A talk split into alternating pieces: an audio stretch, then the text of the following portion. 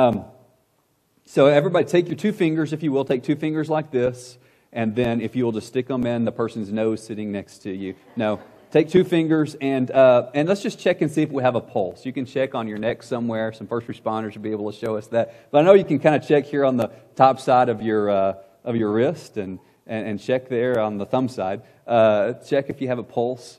And um, if you don't have a pulse, just wave your hand in the air, and uh, Travis is going to give mouth to mouth resuscitation to whoever needs it.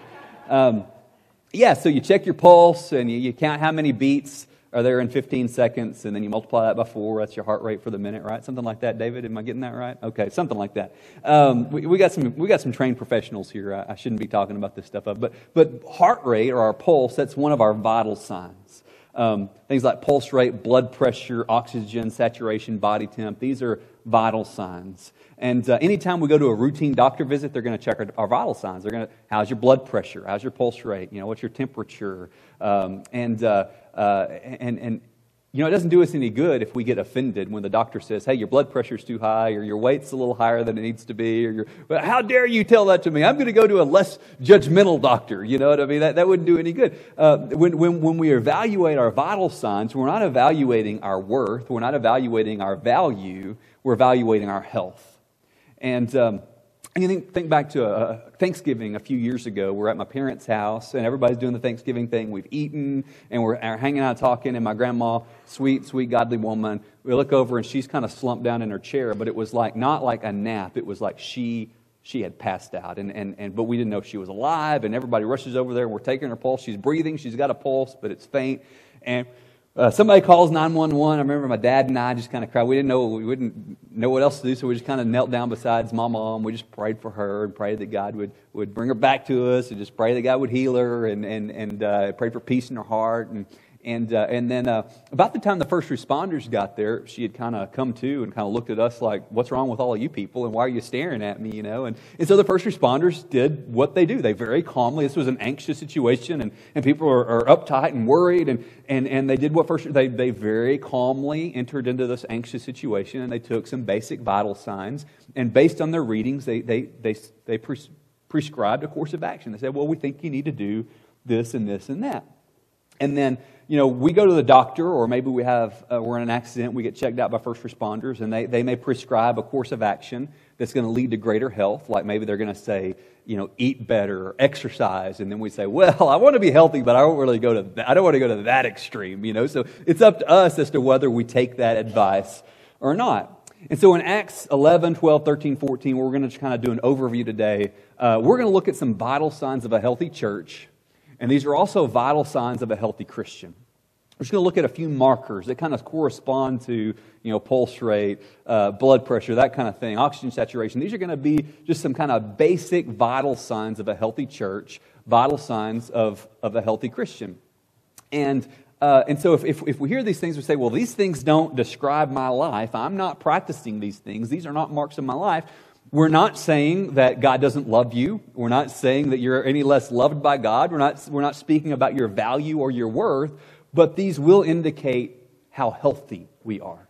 If, if, if these vital signs are not present, um, you know, God loves us, yeah, but we may not be living a very healthy life. Um, and so, and so we want to we want to kind of approach. I would like for us to kind of approach our spiritual life and even approach our church um, like first responders on a scene. And let's just kind of very calmly uh, just kind of evaluate some vital signs. Now, before you evaluate your spouse or your parent or your child or the person sitting next to you, it's going to be really important. Kind of like on a plane where the oxygen masks deploy. You want to you want to put the oxygen mask on and then help other people. So let's check our own vital signs. Let's see how healthy we are, and then uh, and then let's start evaluating start evaluating other people. But let's just approach this with a sense of how healthy am I?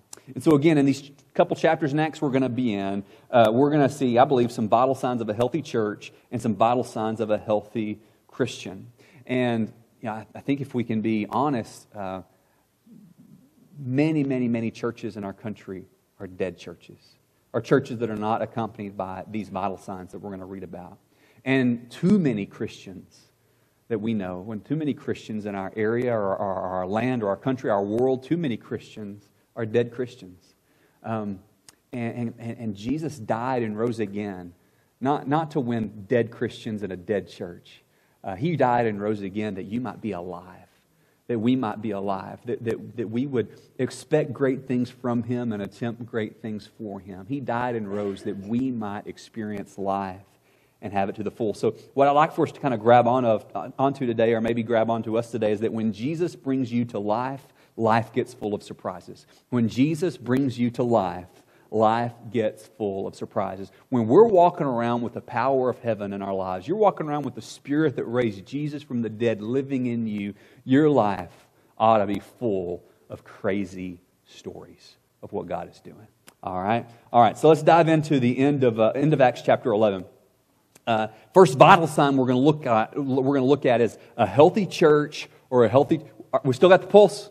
Anybody, anybody not having a pulse? We need to, okay. Uh, we do have an AED. Travis is ready. Travis, you see anybody Wilton? You know what to do, okay? All right, so, uh, first vital sign of a healthy church, first vital sign of a healthy Christian is that we are known by the name of Jesus. We're associated with the name of Jesus. Before anybody associates us with Republican or Democrat or American or, or, or, or whatever, people associate us with that person or that church man, they, they're like Jesus. They're spending time with Jesus. Now, is anybody nailing this? Is anybody getting this perfect? No, but we want to be growing in this area. Uh, chapter 11, verse 19. Now, those who were scattered because of the persecution that arose over Stephen traveled as far as Phoenicia, Cyprus, and Antioch, speaking the word to no one except the Jews. So remember, after Stephen went and, and, and, and, uh, uh and he shared the, uh, the gospel beyond the borders of Jerusalem and Judea, uh, there's this massive persecution that, that arose. And Christians get scattered. The word scattered uh, is the word where we would get dispersed. They're dispersed around the known world. But as they are scattered, wherever they're scattered, they take the gospel with them.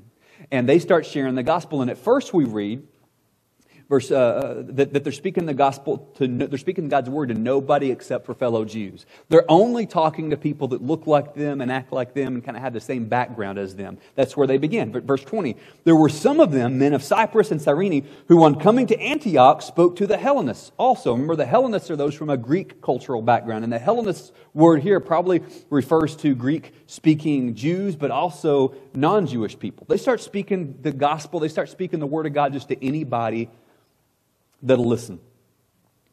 Uh, verse 21 and, and the hand of the Lord was with them, and a great number who believed turned to the Lord. The report of this came to the ears of the church in Jerusalem, and they sent Barnabas to Antioch uh, and when he came and saw the grace of God, he was glad and he exhorted them all to remain faithful to the Lord with steadfast purpose. So the church in Jerusalem hears, man, things are going crazy over in Antioch. Man, these people are telling everybody about Jesus. These people are, uh, they're, they're, telling, they're telling everybody they come in contact with about Jesus. And there's no like celebrity preachers here. There's no apostles here. There's no like big name Christians here. These are just regular, ordinary, run of the mill Christians. And, and, and, and the gospel has moved forward through regular, ordinary Christians for the past 2,000 years. These regular, ordinary people are going about their job and they're going to school and they're walking around their neighborhoods and they're telling everybody they encounter, hey, can I tell you some stories of the crazy stuff that Jesus has done in my life? And as they're doing that, the word of God's spreading. And so the, the church in Jerusalem says, who's the most encouraging person we know? Barnabas. Barnabas, remember his nickname means son of encouragement. So I said, Barnabas, go check this thing out in Antioch. Go see if this is for real. And Barnabas goes, and we're told um, in, verse, uh, in, in verse 23, he came and he saw the grace of God. What does that mean, do you think? He, he walks into this gathering of these people, some of them from a Jewish background, some of them from a Greek background, some of them who had been rich, some of them who had been poor, some of them who had been addicted, some of them who had been pagan worshipers. And he walks into this gathering of these changed and transformed people, and, and, and he visibly sees and encounters the grace of God. Man, whatever else happens here, uh, what I want to see, and I believe what God wants to see, is when people walk in, they don't just say, man, these are some cool lights uh, hey, that, that, that wainscoting is going to look great when you replace it. But I hope when people walk in here and when people step into any gathering that, that, that, that we do, that, that the grace of God is experienced, the grace of God. I hope that not only that, but when you go out and you scatter, you take this palpable sense of God's graciousness with you wherever you go and whoever you interact with. That's what Barnabas saw when he stepped into that gathering. And so he goes and he finds Saul. Uh, excuse me, verse 24, he was a good man, full of spirit, full of faith, and a great many people were added to the Lord. So Barnabas went to Tarsus to look for Saul. Now, Saul has probably been uh, disowned by his family, disowned by everybody that, that ever knew him. He's had this powerful, transforming encounter with Christ. Nothing stayed the same for him. He doesn't just go back to living life the way he was living it. And Barnabas doesn't say, hey, I want to be the big dog here in Antioch. No, Barnabas says, you know who would think this is crazy, what God's doing? You know who would be great for this? Saul. I'm going to go get him. And so Barnabas goes and gets Saul and he brings him. Verse 26, and when he had found him, he brought him to Antioch. For a whole year they met with the church and taught a great multitude, a great many people. And in Antioch the disciples were first called Christians. Now, throughout the book of Acts, people are wondering, what do you call Christians? What do you call people that follow Jesus? Um, they call them followers of the way, or they call them the way because they live in a way that's different. They live in a way that's like Jesus. But at Antioch, uh, Christian wasn't a name that Christians took on themselves. Christian is a name that outsiders gave to them. They said, Man, the only way we can describe you guys is y'all are like little Jesus Christ running around. Y'all are acting like people who've been hanging around with Jesus. So we're going to call you Christianoi. We're going to call you like Jesus people. We're going to call you Christ people because you're so associated with him. Now we, in America, we take that name Christian on ourselves, but I often think that maybe it doesn't mean what we think it means. Um, in, in our country, 70, according to Barna, 73% of Americans self identify as Christian. And most of that 73% say that their faith is very important to them. But only 31% of those are what Barna de- describes as practicing Christians. 42% are non practicing Christians. Can I ask you a question? Is there such a thing as a non practicing Christian? Like, is that a possible category biblically? Do you think you could make a case biblically that there was such a thing as a non practicing Christian? I don't think so. But if you see evidence that somebody could be a non practicing Christian from the scripture, you let me know that. I'd love to see it.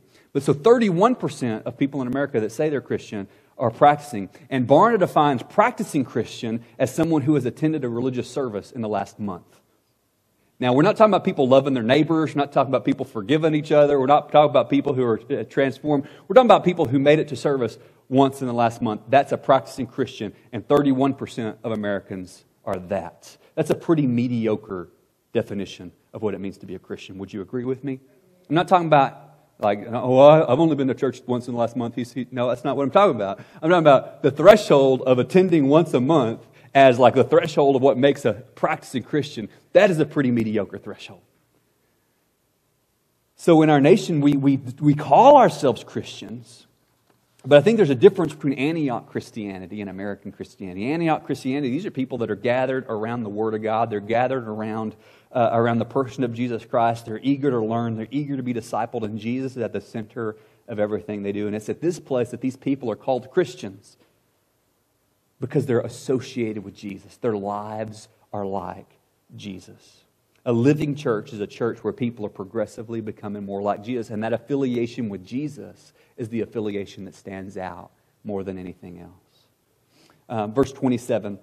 Now, in these days, prophets came down from Jerusalem to Antioch, and one of them, named Agabus, stood up and foretold by the Spirit that there would be a great famine over the world.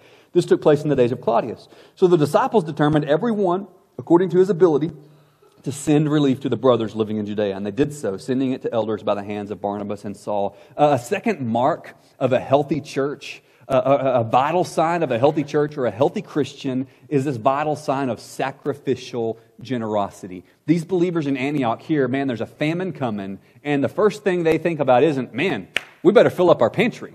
They say, there's a famine coming, it's going to affect the whole world. Man, I bet, I bet our brothers and sisters in Jerusalem are going to really struggle. Let's send everything we can to them. Notice they don't say, well, we got to take care of our own backyard before we help anybody else. That word is never, you're never going to find that in the New Testament. Ever, ever, ever, ever, ever, never.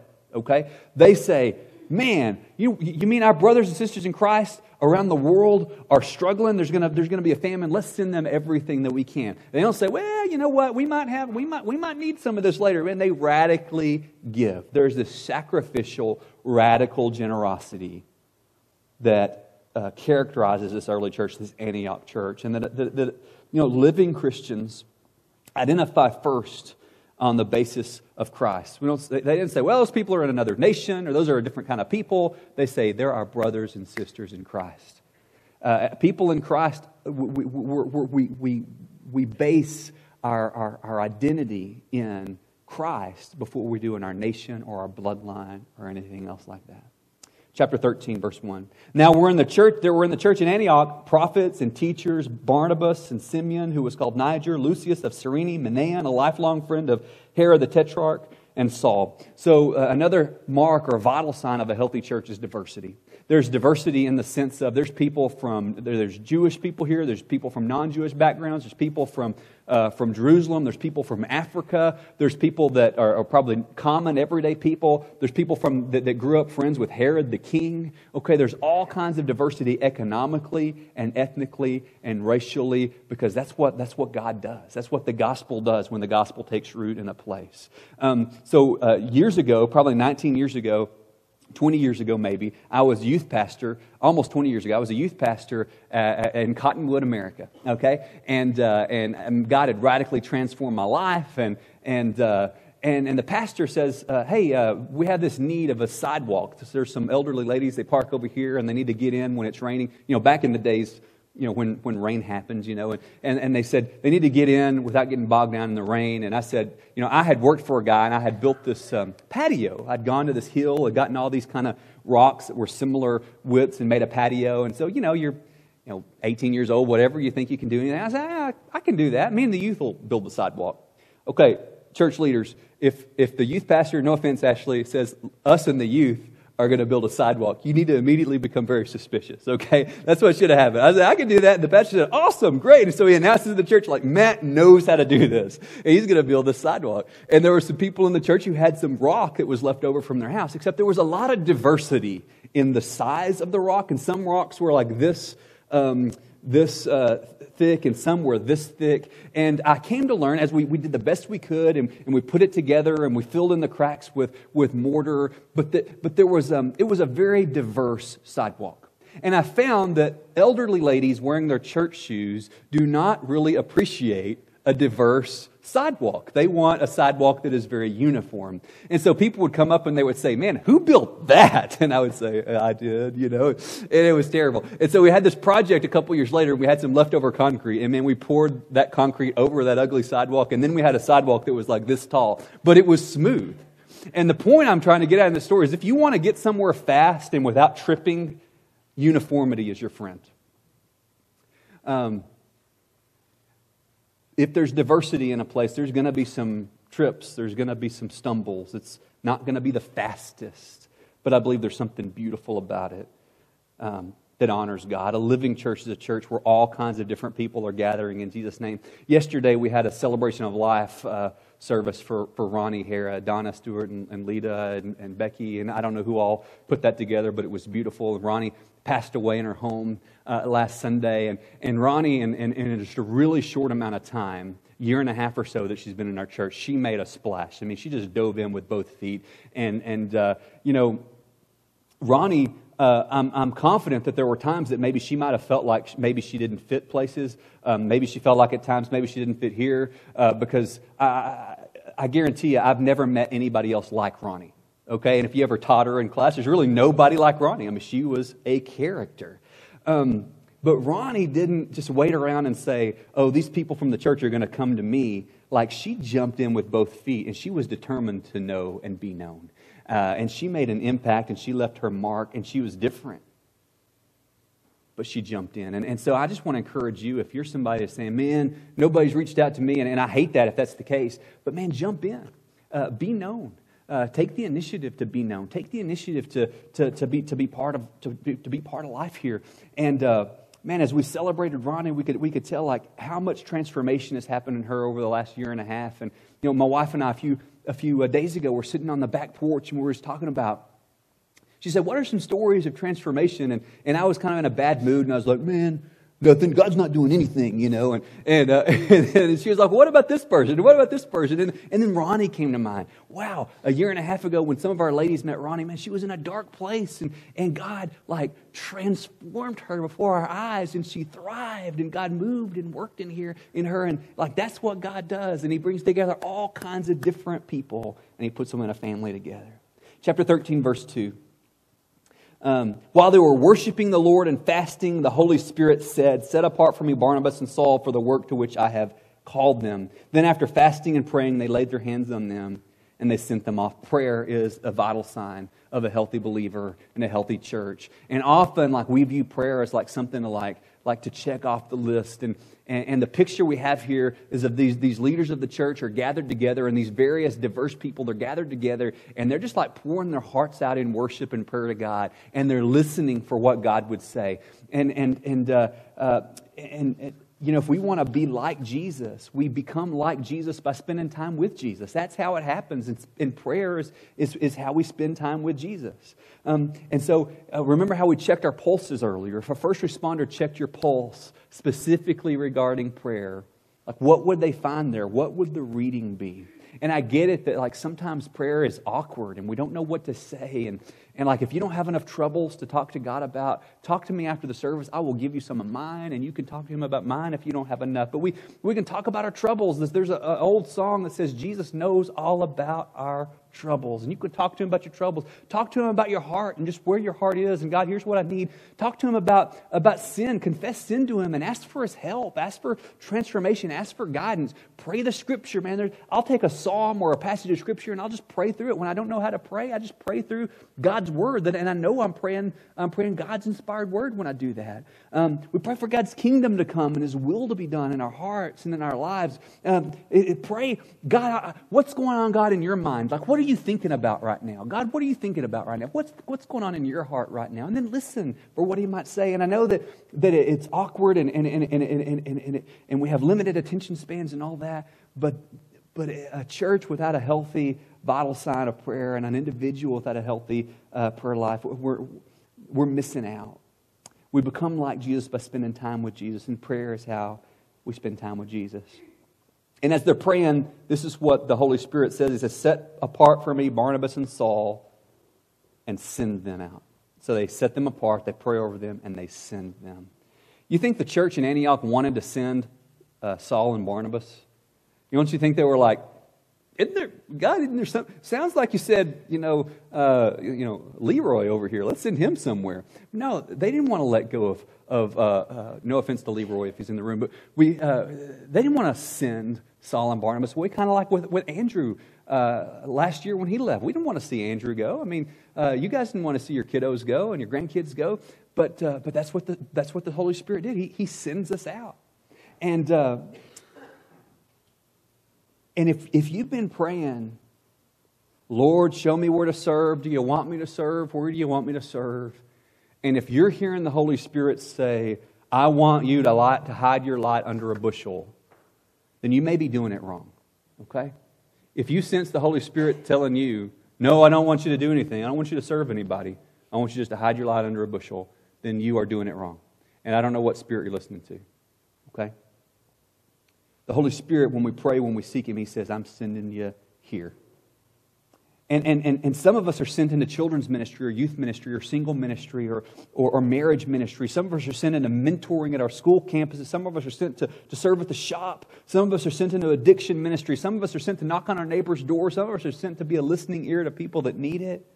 Every one of us is sent to school or to work or to our neighborhood every day to be a Christian is to be sent. And so some of us uh, recently, some were sent on a short mission trip to Rwanda. We'll send people to Belize and Rwanda and Iraq and all over the place. We're going to send people long term, a year or two or three years down the road, we'll send some people to those areas. But there's also a rhythm every day, every week of our lives where we gather here and then we're sent out from here. And then we gather back here and then we're sent out from here. And when we gather here in large groups and small groups, we have the opportunity to say, hey, what, what has God done in you since I saw you last? What cool thing has God done through you? And if we're people carrying around the Spirit of God with us wherever we go, we ought to have more stories than we can even tell. Um, and I encourage you, be awake to what God is wanting to do in and through you. He's sending you. When we leave through those double doors in a little while, He is sending us out as salt and light in the world. When Jesus brings us life, life gets full of surprises. Um, moving, moving forward, they, they, uh, Paul and, and Barnabas, uh, they, they go on this mission trip. Verse 4 Being sent out by the Holy Spirit, they went down to Seleucia, and from there they sailed to Cyprus. As Barnabas' home island, by the way. He's Cyprian. When they arrived at Salamis, they proclaimed the word of God in the synagogues of the Jews. They had John to assist them. When they had gone through the whole island as far as Paphos, they came upon a certain magician, a false prophet named Bar Jesus. He was with the proconsul Sergius Paulus, a man of intelligence. But Elymas the magician, for that is the meaning of his name, opposed them, seeking to turn the proconsul away from the faith. Verse 9. But Saul, who was called Paul, filled with the Holy Spirit, looked intently at him and said, You son of the devil, you enemy of all unrighteousness, full of deceit and villainy, will you not stop making crooked the straight paths of the Lord? And now behold, the hand of the Lord is upon you, and you will be blind and unable to see the sun for a time. Now, some of us might say this is a little bit of a judgy way to start a mission trip. Um, it's interesting that this is the first thing that happens on the mission trip. There's this miracle of judgment where there's this uh, witch or a magician who's trying to turn people away from Jesus. And what we see here in Paul is that he calls evil evil and he confronts it. As a believer, a healthy church, a healthy Christian, is someone who loves what is good and hates what is evil. Interestingly, the magician goes blind for a season, which is exactly what had happened to Paul when Paul had, had met Jesus. So Paul has faced the evil within himself. He's not going around like confronting other people when he won't even confront himself. He's faced the evil within himself, and he's able to call out evil in other people. As believers, we're called to love unconditionally. You are called to love everybody no matter what. But you're also called to call evil what it is. And guys, there's evil in our community that's got people wrapped up in chains. There's evils of, of, of meth addiction and alcohol addiction and porn addiction. There's evil of racism. There's all kinds of evil. There's broken sexuality. And we don't do anybody any favors if we call what is evil good. And as people armed with the most powerful message in the world, there's no situation that you can walk into that's too evil for the gospel to restore. There's nobody that's too far gone that King Jesus can't reach. And so, if we are armed with that understanding and that faith, we can go out there and man, we're going to come back with stories to tell. So they confront evil. And notice that in verse 9, Saul, the, the word that's used to, to the name for him shifts to Paul. He probably, uh, you know, had multiple names. People in those days did, and did, and, and so Saul was his Hebrew name, and Paulos or Paul is his Latin, his Roman name. And Saul uh, is the name he went by amongst the Hebrews. And Saul is the name of the first king of Israel. It's a proud name, it's a strong name. Saul, the king, was head and shoulders taller than everybody else. Paul uh, means small or humble one.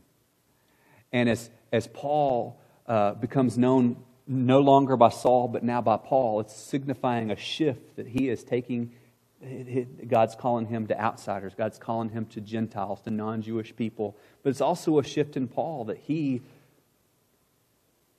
he's not the big, tall king. He's the humble one. And he's the one that's going to write, My grace is sufficient for you. My power is made perfect in your weakness. I'm getting to the end. Um, a healthy Christian, a healthy church is characterized by new identity in Christ. Whatever name your mama gave you, Whatever name the kids on the playground gave you, that's not the name that Jesus gave you. He, give, he gives you a new identity. And what's going to happen next is Paul, and I just urge you to read this passage, verses 16 and following. Paul stands up in this assembly and he presents the gospel story beginning in the Old Testament. And we've seen this over and over and over in Acts. He presents the gospel with such clarity. And he shows how Jesus is the fulfillment of the story.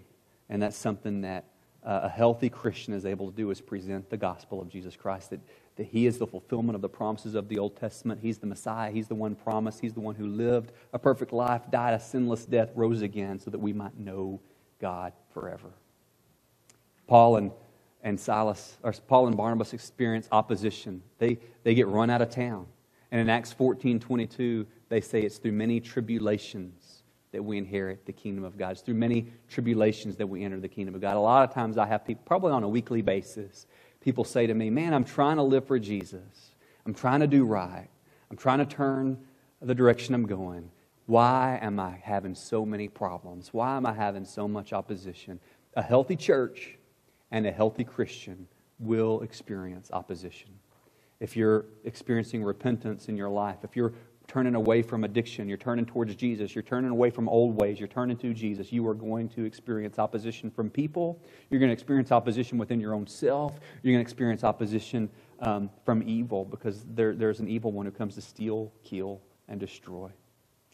At the end of chapter 14, verses 27 and 28, Paul and Barnabas gather back in Antioch. They come back home. 14, verse 27. They arrived and gathered the church together, and they declared all that God had done with them.